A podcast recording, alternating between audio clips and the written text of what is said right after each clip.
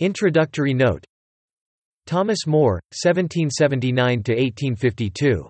Was an Irish writer, poet and lyricist celebrated for his Irish melodies. Their setting of English-language verse to Old Irish tunes marked the transition in popular Irish culture from Irish to English. Politically, Moore was recognised in England as a press, or, squib, writer for the aristocratic Whigs. In Ireland he was accounted a Catholic patriot. Married to a Protestant actress and hailed as Anacreon Moore. After the classical Greek composer of drinking songs and erotic verse, Moore did not profess religious piety.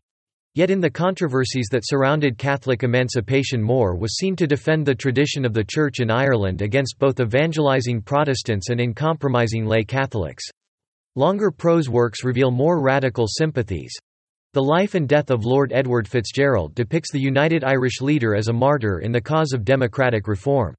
Complementing Maria Edgeworth's Castle Rackrent, Memoirs of Captain Rock is a saga, not of Anglo-Irish landowners, but of their exhausted tenants driven to the semi-insurrection of Whiteboyism. Today, however, Moore is remembered almost alone either for his Irish melodies, typically, The Minstrel Boy, and The Last Rose of Summer, or, less generously, for the role he is thought to have played in the loss of the memoirs of his friend Lord Byron.